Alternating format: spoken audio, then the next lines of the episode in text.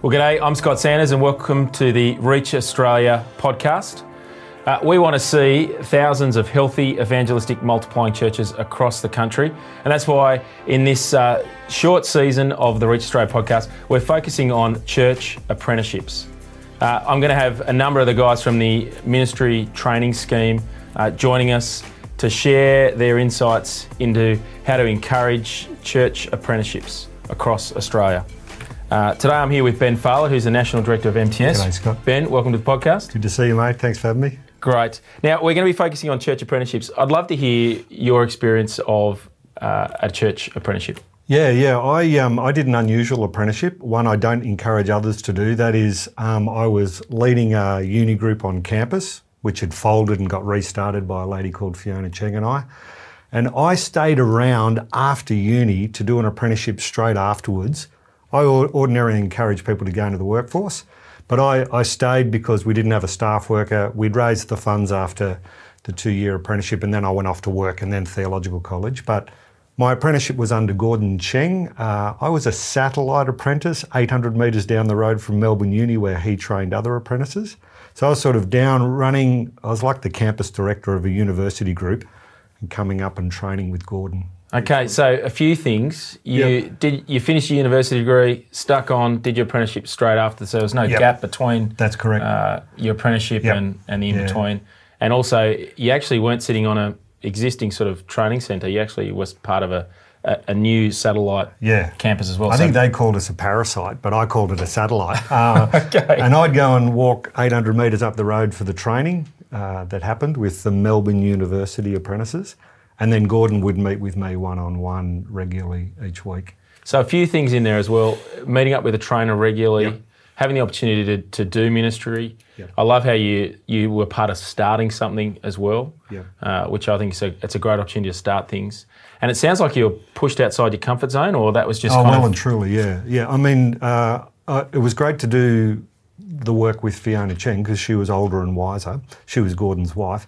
But I was wholly responsible for a ministry. And in the apprenticeship, we love people to do sort of a third of their week growing in things that they perhaps know a bit, a third of their week growing in something that they don't know very well, and a third of their week starting something. So I sort of was ticking all those boxes. Yeah, maybe doing two-thirds, starting something.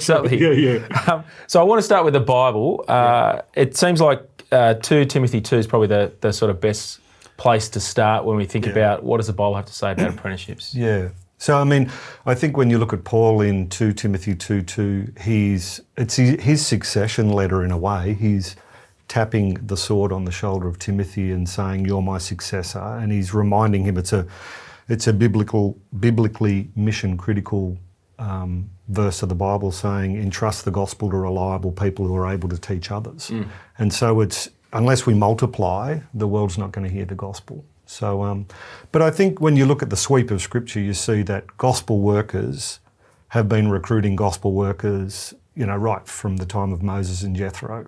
Yep. And obviously Jesus does it as well. Paul does it with Timothy. And that's enormously important in the whole sweep of the MTS movement. Now, if you read through the sort of 2026, here's where MTS is going, what's really clearing in the vision, the mission of MTS as a network, is that entrusting of the gospel as well? Yeah, most definitely. Yeah, it's.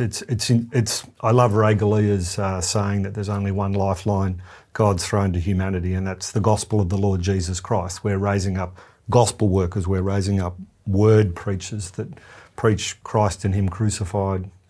It's the only way to be saved. Yep. And so, that's. We're raising up harvest workers who raise up harvest workers, and we actually call the MTS, we really want people to do an apprenticeship, but if they're suited, we want them to get theologically trained, then become a pastor, but not a pastor who just does edification. We want them to be evangelistic, and not just an evangelistic and edifying pastor, but someone who's a multiplier. And we call trainers of apprentices who go on to train apprentices, those sort of MTS grandparents. We call them entrusters after 2 Timothy 2:2. So we're constantly giving people a vision. The apprenticeship's just the first step toward a long-term pathway, because that's, unless we multiply, we're not going to reach the world with the gospel. Well, that kind of pushes into my sort of follow-up question was, how is it that you actually multiply gospel workers through apprenticeships?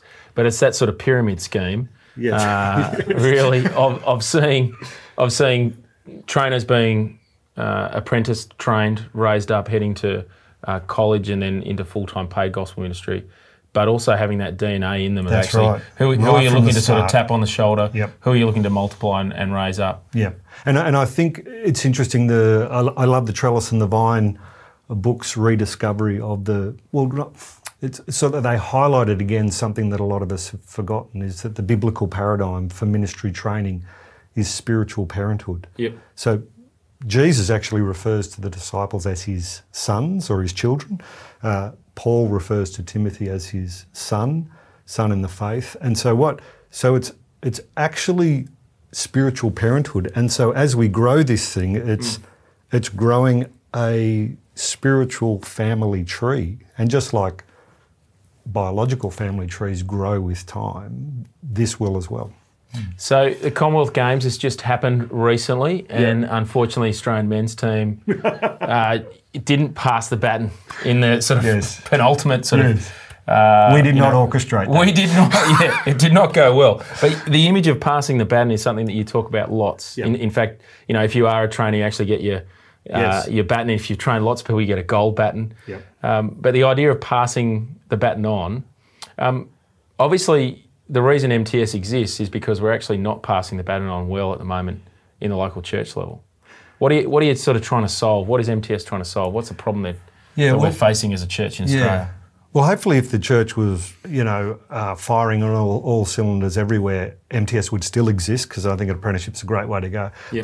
But the problem we're solving is that just the world doesn't know the gospel. So when I talk about the vision of MTS to win the world for Christ by multiplying gospel workers through ministry apprenticeships, I keep saying to people, we're not here to fill the vacant seats of denominational churches. So I think 13 out of 57 Christian Reformed churches of Australia are vacant at the moment. The New South Wales Presbyterians would love to have 40 ordained people in place before 2026, because they're worried that there'll be some leadership problems. Our work does help solve that problem, but it's about winning the lost for Christ. And we need more people communicating the gospel to more people and spending more time doing it. Because for me, it took Rhys Bezant to meet with me weekly and read a chapter of Mark's gospel. I came from a completely non-Christian background. I haven't added up the hours he spent with me in that first year, but I wouldn't be surprised with the camps I went on and everything. It would be, he might have spent 150 hours with me. And I'm just an average Aussie, and I was keen to find out. Yeah. So this is before you even made the decision to sort of follow Christ. Rhys is the one who sort of explained the gospel to you. That's right. He's the agent God used. The Spirit worked inside you, opened up the light bulbs, and you started following Jesus. Yeah, I just said to him, I've looked at the other religions, Christianity is different. What's the meaning of life? And he said, I'll come over and read Mark's gospel with you. And I wanted to know, but it still took a year. So at its heart, the apprenticeship is about learning, getting the opportunity to entrust the gospel, hand the gospel over. Yeah. You raise the question, what's the problem we're trying to... I think it's really a quality and a quantity question. So there's heaps of people. We need more gospel workers to reach the world, but we've got to make sure they're 1 Timothy 3 kind of people. And the apprenticeship focuses on... it's that father-son, spiritual parenthood, mother-daughter. You're growing that person as a gospel worker in character, conviction and competency. It's not just a enroll, study, go. Yeah. There's more to it. So we've talked lots about the apprentice. You need a trainer. Yep. So you talked about Gordon, satelliting you for a number of years and training you. And then the last aspect that's really important is actually just that recruiting aspect. You talked about the touching of the sword or the tap on the shoulder. Yeah. Having a culture of recruiting in church is a vital aspect of having a culture of raising up apprenticeships across church. Yeah, we run a thing called 6 Steps to Ministry Apprenticeship, helping churches work out, how do you raise up apprentices? Because it's not the culture of most churches. And you want it as part of the vision, you need a financial model, you need a recruiting calendar. You need to be thinking through all those different aspects of church life. A lay ministry training pipeline is absolutely essential, but I guess the number one thing in that is having a champion, someone who's identified in the church that says, I'm going to be responsible for our church raising up apprentices and growing them and sending them out. So take us back to long ago. Yeah. Was it Gordon who gave you the tap on the shoulder? Was it you seeing there's a ministry opportunity here, there's nothing happening? Did you come to the your staff worker and say, hey, we ought to get something happening? How did it happen that you actually got yourself in an apprenticeship? Yeah, I mean, it was a long time ago. It was 30 years ago, and apprenticeships, Gordon had done an apprenticeship in Sydney and I was in Melbourne, so he'd left and gone to work in Melbourne. We'd never seen an apprentice. So he talked about these ministry apprenticeship things while I was a student leader. Yep. And so there are a number of us, I think 8 of us, went away for the uni break, or some were working, and when we came back, 8 of us at one time said, we want to do this apprenticeship thing you're talking about, Gordon and Fiona. Yep. So poor old Gordo, the first time he trained an apprentice, he had a room full of 8 people. Yep. So it was something that was pretty new for us. And I think I'm a bit of an unusual case because the minute I became a Christian, I wanted to be a gospel worker, and everyone had to smack me around the nose and say, finish your civil engineering. Make sure you work as a civil engineer for a number of years so that you can pass to better. Yep. So I had to be sort of pulled on the reins. In MTS land, we run recruiting conferences. We run MTS Info Nights Term 2, recruiting conferences Term 3. The runway for those, for someone to come to one of those conferences, the average time between coming to one and hitting a green button on an apprenticeship is about 4 years. Yep. So people need to take time to be persuaded, think through. So again, your apprenticeship experience was unusual. Yeah. Went away for a weekend.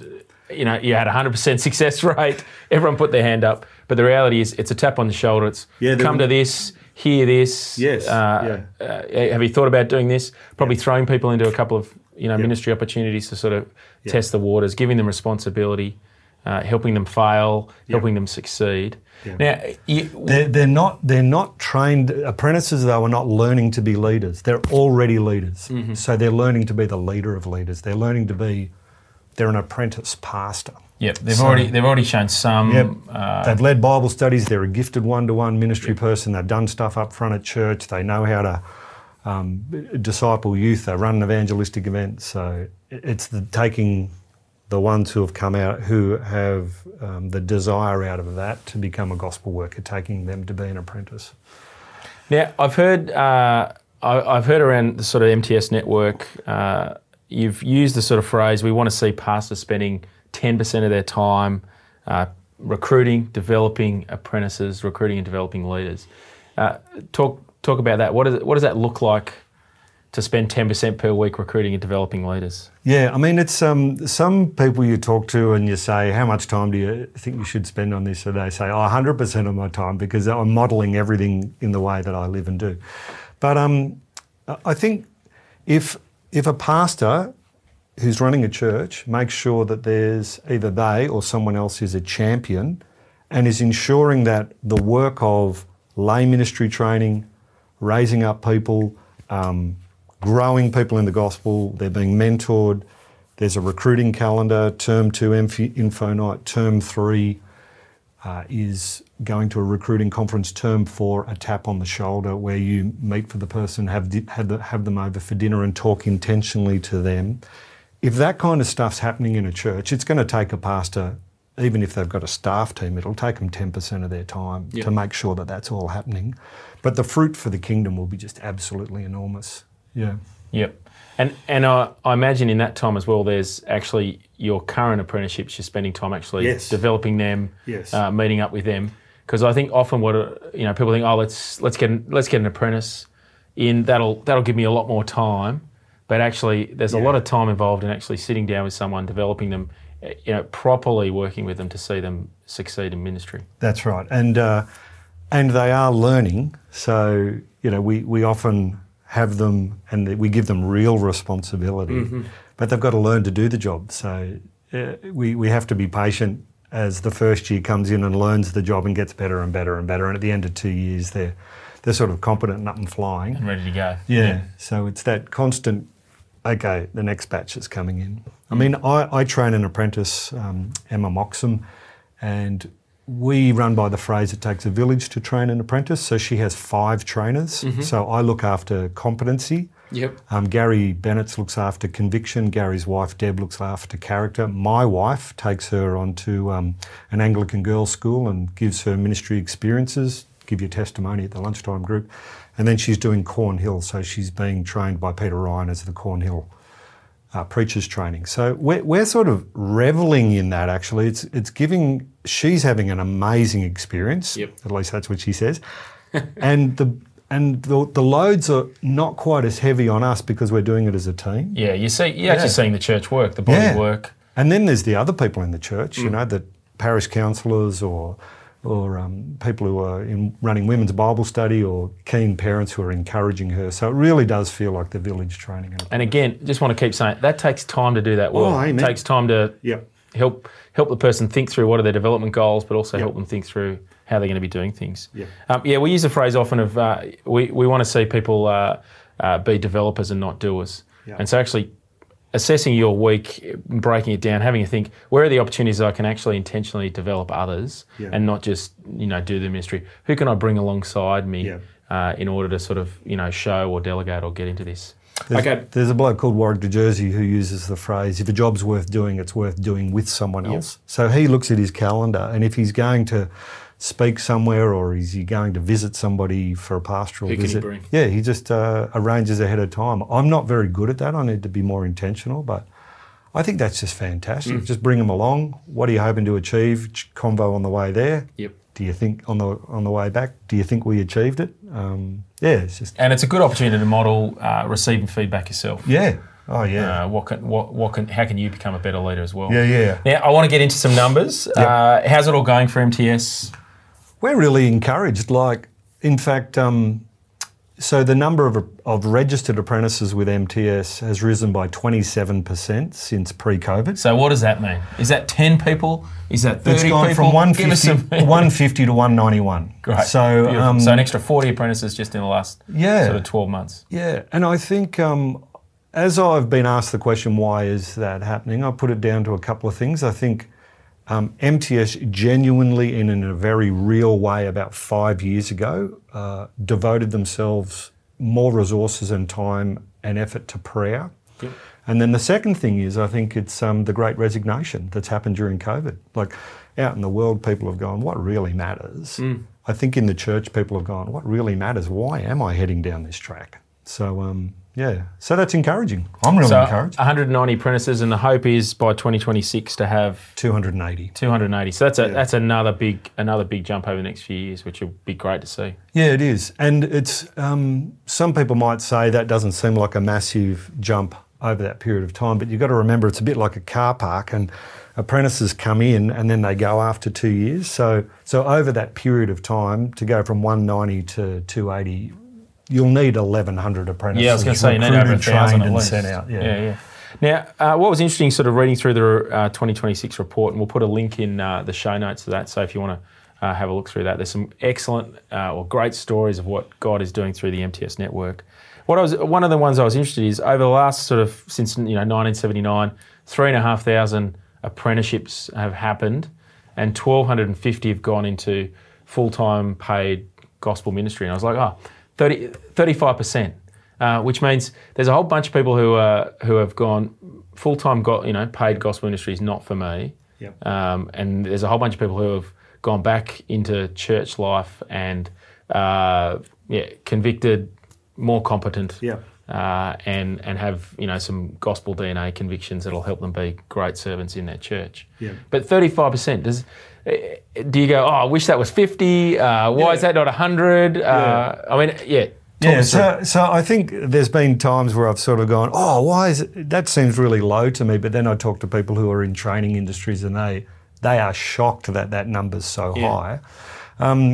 Also, I think what I take a lot of encouragement from out of the numbers is that 40% of our apprentices are women, yep. and they'll often go into they'll do their apprenticeship, get some theological training, then have a family, and so they're like my wife Emma stepped aside from vocational ministry for 10 years. It was 10 years, yeah. Yep, and yep. so even though that number's 35% in there, there's enormous potential for that to grow just as time ticks away. So, but yeah, I mean it's. That's a lot of people, isn't it? You know, it is a lot of people, and in some ways, it actually says here. It actually says what. Well, it proves what you're trying to do with the apprenticeship is actually give people the opportunity to test the waters, see if this is something they ought to do. Yeah. And I think that long term, I think that creates greater resilience in ministry.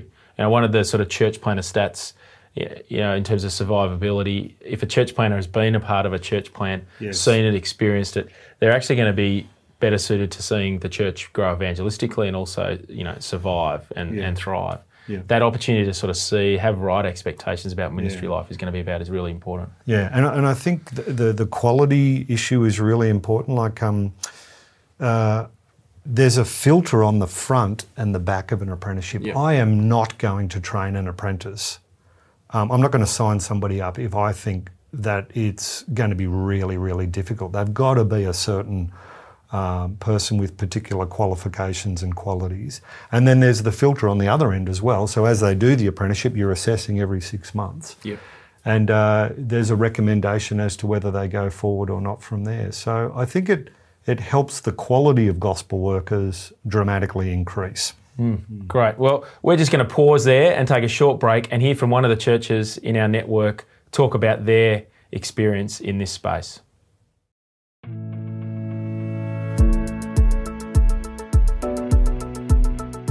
You know, Jesus said, "The harvest is plentiful, but the workers are few. Ask, therefore, the Lord of the harvest to send out more workers into his harvest." Well, God, in his kindness and by his grace, has been answering that prayer point here at MBM over many years, right before our very own eyes. Folk who come on board as ministry apprentices to get 2 years worth of hands-on ministry experience is such a delight. Nearly half of our staff, many of our missionaries, not to mention those who are working in other churches, have done a ministry apprenticeship with us in the past. Let's hear from some of them now. I had the particular privilege of helping to plant a church into a heavy metal subculture with another ministry trainee. And I'll never forget walking into one of the first Bible study groups with a bunch of guys sitting around in a circle, and they were giving each other tattoos with a tattoo gun. And I walked in and they said to me, "Hey Dave, do you want one?" And they were so disappointed when I said to them, "I'm sorry guys." But as I saw these guys change and grow and some of them come to Christ, it taught me that the gospel is powerful and that God can change people from all kinds of walks of life.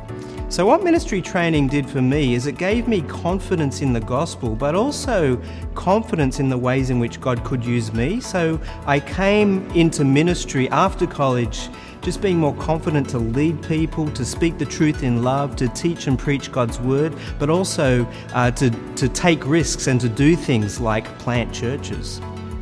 That opportunity to learn and experience what it is to keep the word of God front and centre of all the ministry that we do, that was so valuable. Time with mentors, one-on-one, over great food in the ministry team context there.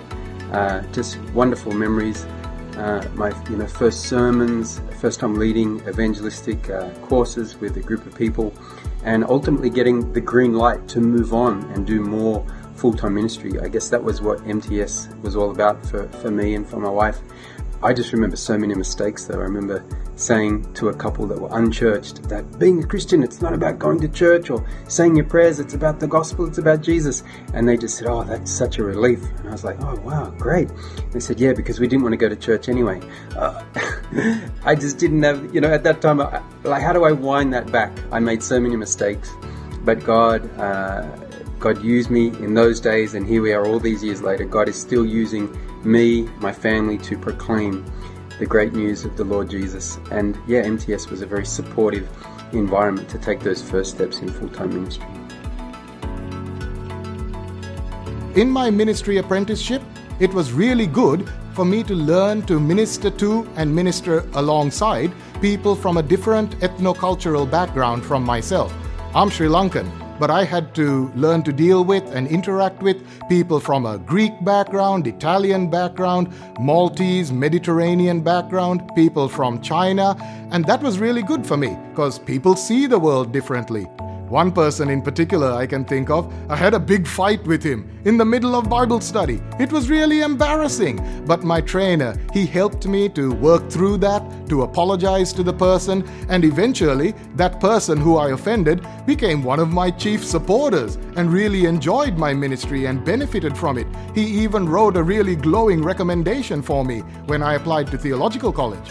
One of the areas in my ministry apprenticeship that I could play to my strengths was in small group Bible studies, growth groups as we call them. Now, I'm really bookish, I'm a nerd. It was really good fun and I could see people benefiting as I helped them to understand the biblical Jesus. I really enjoyed that aspect of my ministry apprenticeship.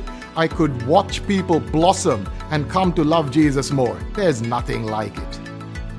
Doing the apprenticeship at MBM afforded me some opportunities within the local high schools, and thinking about the program and what we were taking into the schools to support and encourage the believers already there, that they might go out amongst their school and share Jesus, but also being there as a support for those students and sharing Jesus with them too was of great benefit in shaping ministry into the future for me.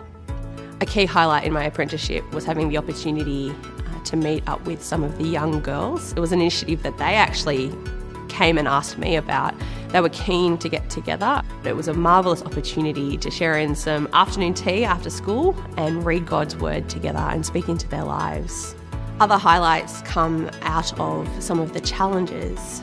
Ministry is hard work, but when you are supported so well by other staff and ministry and pastoral friends, and also in partnership with other believers in prayer and financially, God just shouts His goodness at you. He was in it all. And the highlight was the partnership of gospel ministry with brothers and sisters in Christ. At its core, ministry apprenticeships are just one key strategic way that the good news of Jesus gets to go global. So by partnering and investing in our ministry apprentices, both past and present, you're enabling the good news of Jesus to go to all four corners of the globe. And God willing, we will see more apprentices raised up until Jesus returns.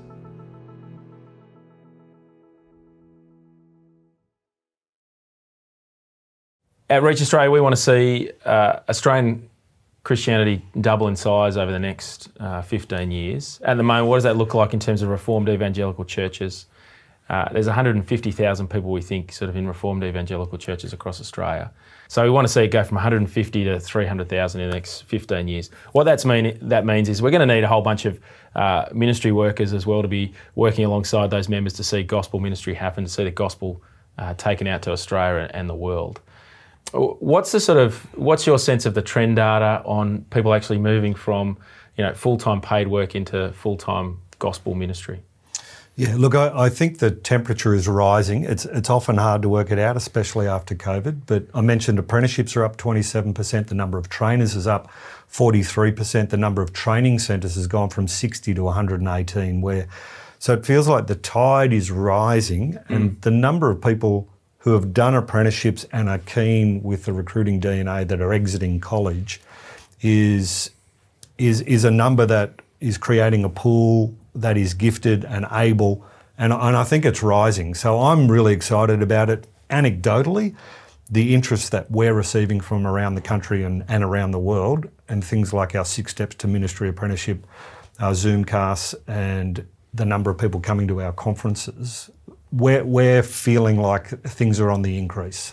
So what do you think's sort of behind this? Why are you seeing this sort of increase? You've already talked about the the impact of COVID and people sort of wanting that tree change, or actually asking the question, there's more to life. I don't just want to keep working my day job. That's certainly a huge part of it. And you know, I'm not being pious or anything, but I'm just sort of thinking to myself, Ephesians 3.20, that God is able to do immeasurably more than we ask or imagine.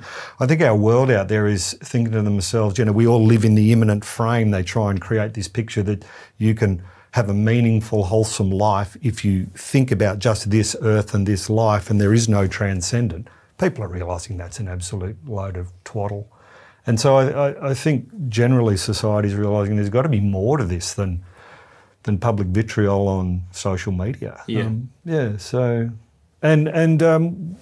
I'm excited by what's going on with people realising what really matters in eternity, and it's the glory of Jesus and the cross.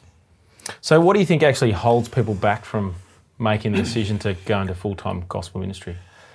Yeah, I mean, I mentioned before that the runway between going to a recruiting conference and hitting the green button is 4 years. Yep. In some migrant cultures where families move from another country and they've invested in the children living here, it's 6 years. Yep.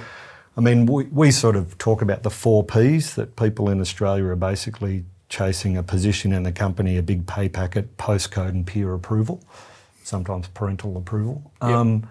That those things are holding people back. And so I think it's, in some ways, it's that great Australian dream, as it were. I recently read a McCrindle survey commissioned by the Financial Planning Association of Australia, and, you know, what does living the dream mean? And it's your classic safety and security, you know, financial security, all that sort of stuff, So they're the sort of wider sort of societal things that are going on. We're chasing the 4 Ps. Yeah. What about churches actually being intentional? So you've mentioned your the six steps. Yeah. 6 steps to recruiting. This is a night that you regularly do with churches all across the country. And if you're a church out there who's sort of thinking, how do I get started on this? It's really good to give MTS a call and say, you know, come and help us think through that. You've talked about the most important thing being that you actually have a champion. You have someone who says, you know, puts it on the agenda in the church, is tapping people on the shoulder, is intentionally helping the church think about this. Yeah.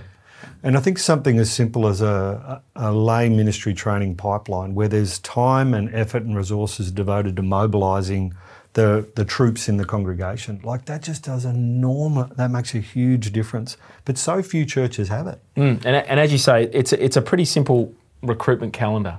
Yep. It's come along to a night in term 2 where you start to think about it. Come along to a regional recruiting conference. It could be online. It could be at a larger church in your local area. It could be actually in a face-to-face conference. And often at those conferences, you're not only hearing God's word, you're seeing apprenticeship stories, you're getting challenged. But I think the most vital part of that thing is actually that interview you have where someone actually sits alongside you. I can remember doing that years ago at a Club 5 conference where I had a conversation with conversation. Yeah, the mentoring conversation. Yeah. So you need to have that calendar, and then the dinner you talked about in sort of fourth term where they've had all these things, they've been invested in over sort of 3 or 4 years, and you're actually then saying, look, we think you ought to do this. Where's your thinking? Yeah. Yeah. And that tap on the shoulder or that dinner in term 4 isn't the year before they do it. It's every year over that 4 to 6 years to just say, hey, how are you placed at the moment? Yep. There's no pressure or coercion or, inappropriate persuasion. It's the sort of the 1 Timothy 3, whoever desires to be an overseer. They've got to have the desire. If they don't, then... So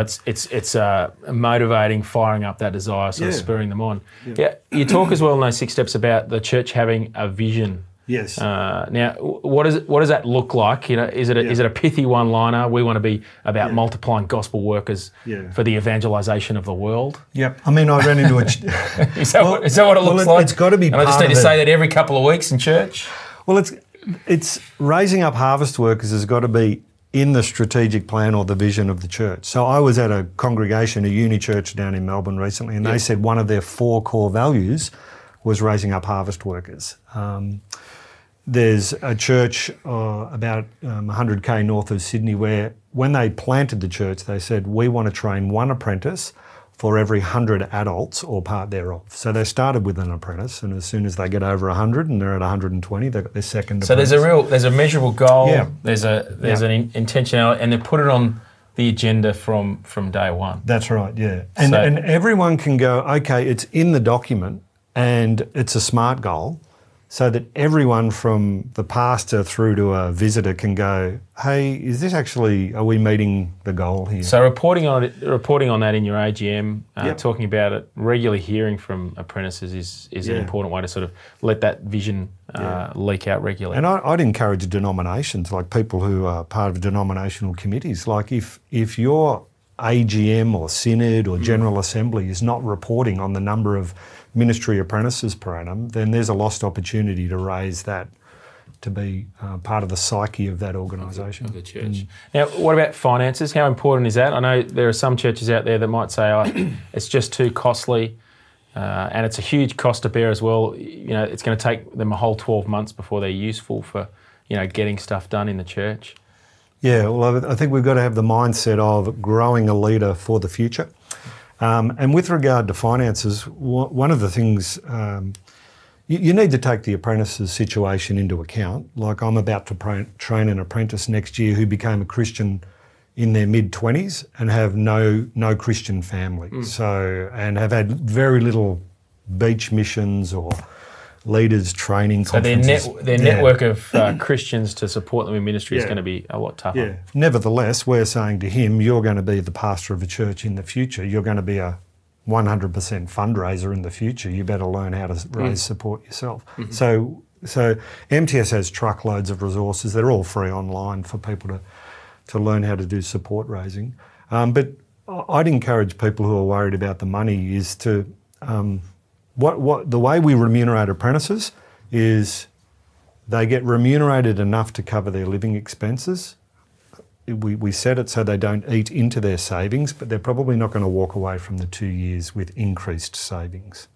And there are three, we jokingly in MTS World talk about 3 ways to live. There's 3 financial models. One of them's tax deductible, so that makes support raising. So basically what you're saying is money shouldn't be a reason for someone not to do an apprenticeship. Yeah, and especially in Australia. Australia, I think that we have the largest amount of personal wealth that's about to pass from the baby boomers to Gen X that has ever existed in the history of humanity. So when people say we're a poor country or money's tight, I sort of think we actually need to pitch a gospel vision because people have resources. They just don't want to give it to nothing. They want to give it to a vision. Now, the fourth step or the fourth important thing you talk about in sort of encouraging apprenticeships is actually having a whole bunch of leadership across church life. So you talk about having a leadership pipeline in church. So often I think people think if I'm pushing for an apprentice, I'm thinking about this end person down here, but there's a whole bunch of people, you know, below the surface that also need to be raising up, training, you know, seeing move into ministry opportunities all through church life. I need to be working on that in order to get the 2 or 3 or 4 people who give themselves up for this full time. Yeah. I mean, I think it sometimes sounds far more complicated. So like I run Park Training, the lay ministry training at my church, Park Road Anglican Church. It happens 2 terms a year, term 2, term 4. It goes for 7 weeks. And we basically get together for 10 minutes for tea and coffee in the small hall. There's 45 of us. We have a 20-minute hot topic, you know, is gender a social construct or whatever's hot, you know, and we talk about that and have an all-in discussion. And then we go off for 1 hour to our different training courses. So if it's Sam Chan's book, How to Talk About Jesus Without Being That Guy, or 2 Ways to Live, or it's growth groups, people head off. And so we find that this opportunity, like I think we've had averaging between 42 and 45 adults come to this out of a congregation of 130 adults. Keen people are looking for an opportunity to get together with the other keen beans. That's had a huge impact on us. So, so we're not saying, you know, create a PhD course and deliver it. It's just lay ministry, and the people we get to teach the courses in the church are people who live the courses. So my daughter Isabella, who's 21, she leads the Sam Chan course because by God's grace she lives it. So it's about potentially having a strategy for developing leadership across all layers of the church. Now, the final aspect of the 6 steps is actually a tap on the shoulder. Yeah. Just like with someone sort of making a decision for Christ, you actually need to challenge them to repent and believe. Yeah. If you want to see people move into ministry, you actually do need to have that hard conversation with someone and say, hey, yeah, we think you ought to think about this, yeah, or do more than think about this. We think you're suited to doing an apprenticeship next year. Yeah. And I generally structure those conversations around the GROW acronym, GROOW, and yep, just say to them, you know, what are your goals? Even if we've had this conversation 4 years in a row, what are your goals now? What are the realities of what you're doing? And I'll usually know. Opportunities, obstacles. There might be opportunities that have sprung up that weren't there 12 months ago, or obstacles, or... And then, you know, what's a really concrete next step? So I'm just constantly in combos having the GROW acronym in my head.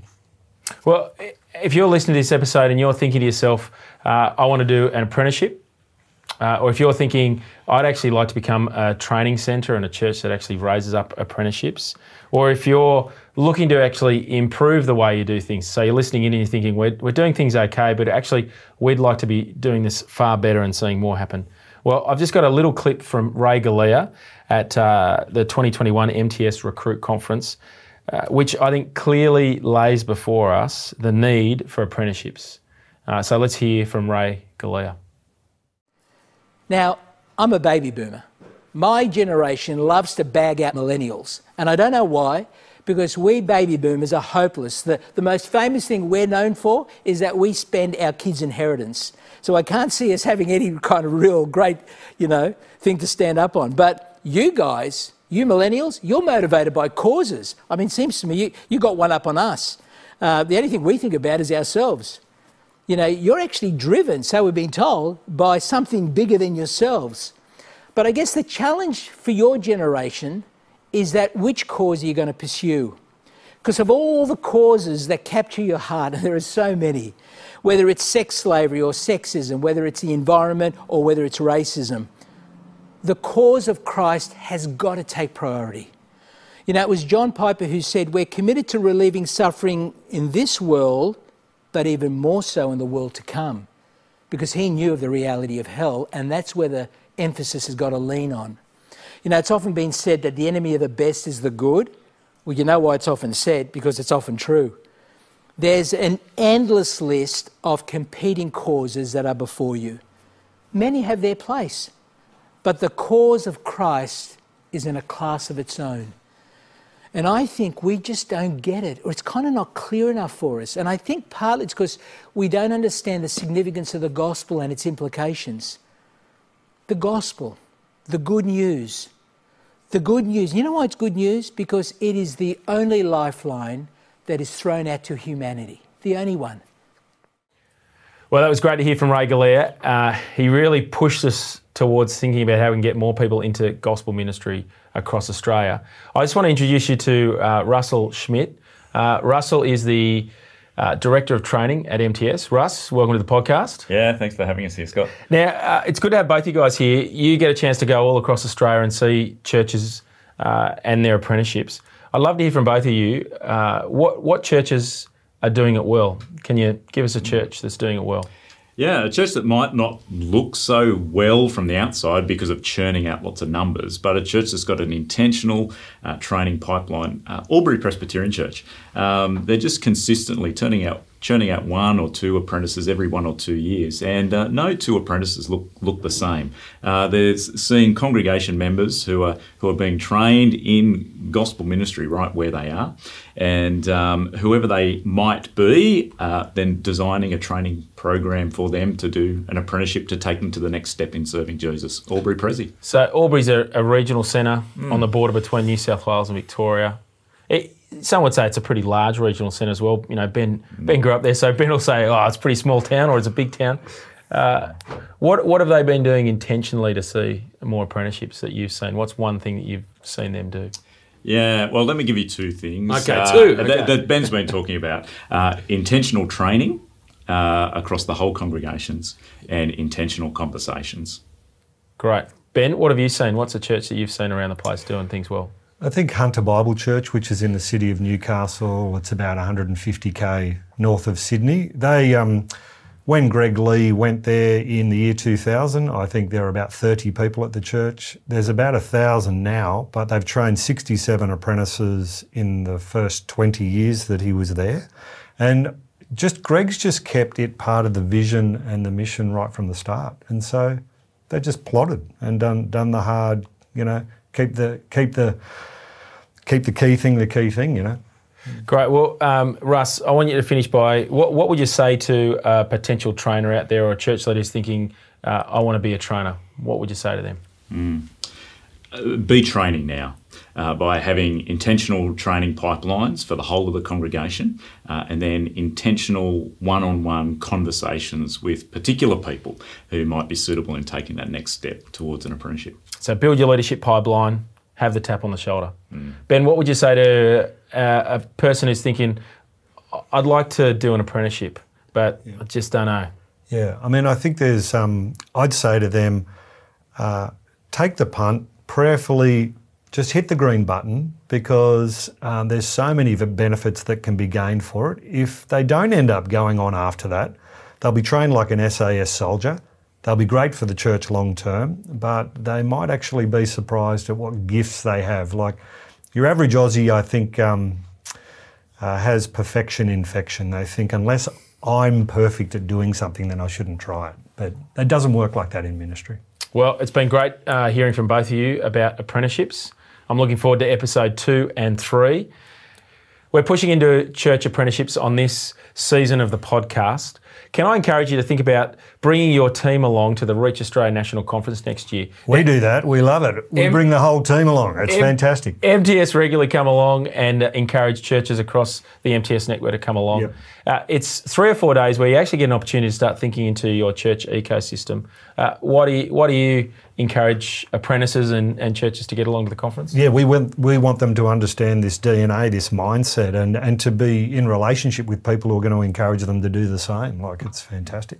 Well, next year's conference is called Better Together. We're going to be pushing into the theme of in community. How do we actually encourage deep community in our churches, community that actually helps us love one another, but also grow in our knowledge and our love of Jesus as well. May 8 to 11 on the Central Coast at EV Church 2023. Get along to the Reach Australia National Conference. I just want to make reference to the show notes. There'll be a link in there to the MTS website, mts.com.au. Also a link to the 2026 report that I spoke about as well. Lots of great stories where you can hear what our MTS is doing to encourage apprenticeships all across Australia. And then finally, a link to that PowerPoint that Ben mentioned. I'd encourage you to reach out to Russ or Ben and ask them to come and run that in your church to actually start helping you think through how can you get an apprenticeship pipeline happening in your local church. I'm Scott Sanders, looking forward to episode 2 of this series on apprenticeships. Chat soon.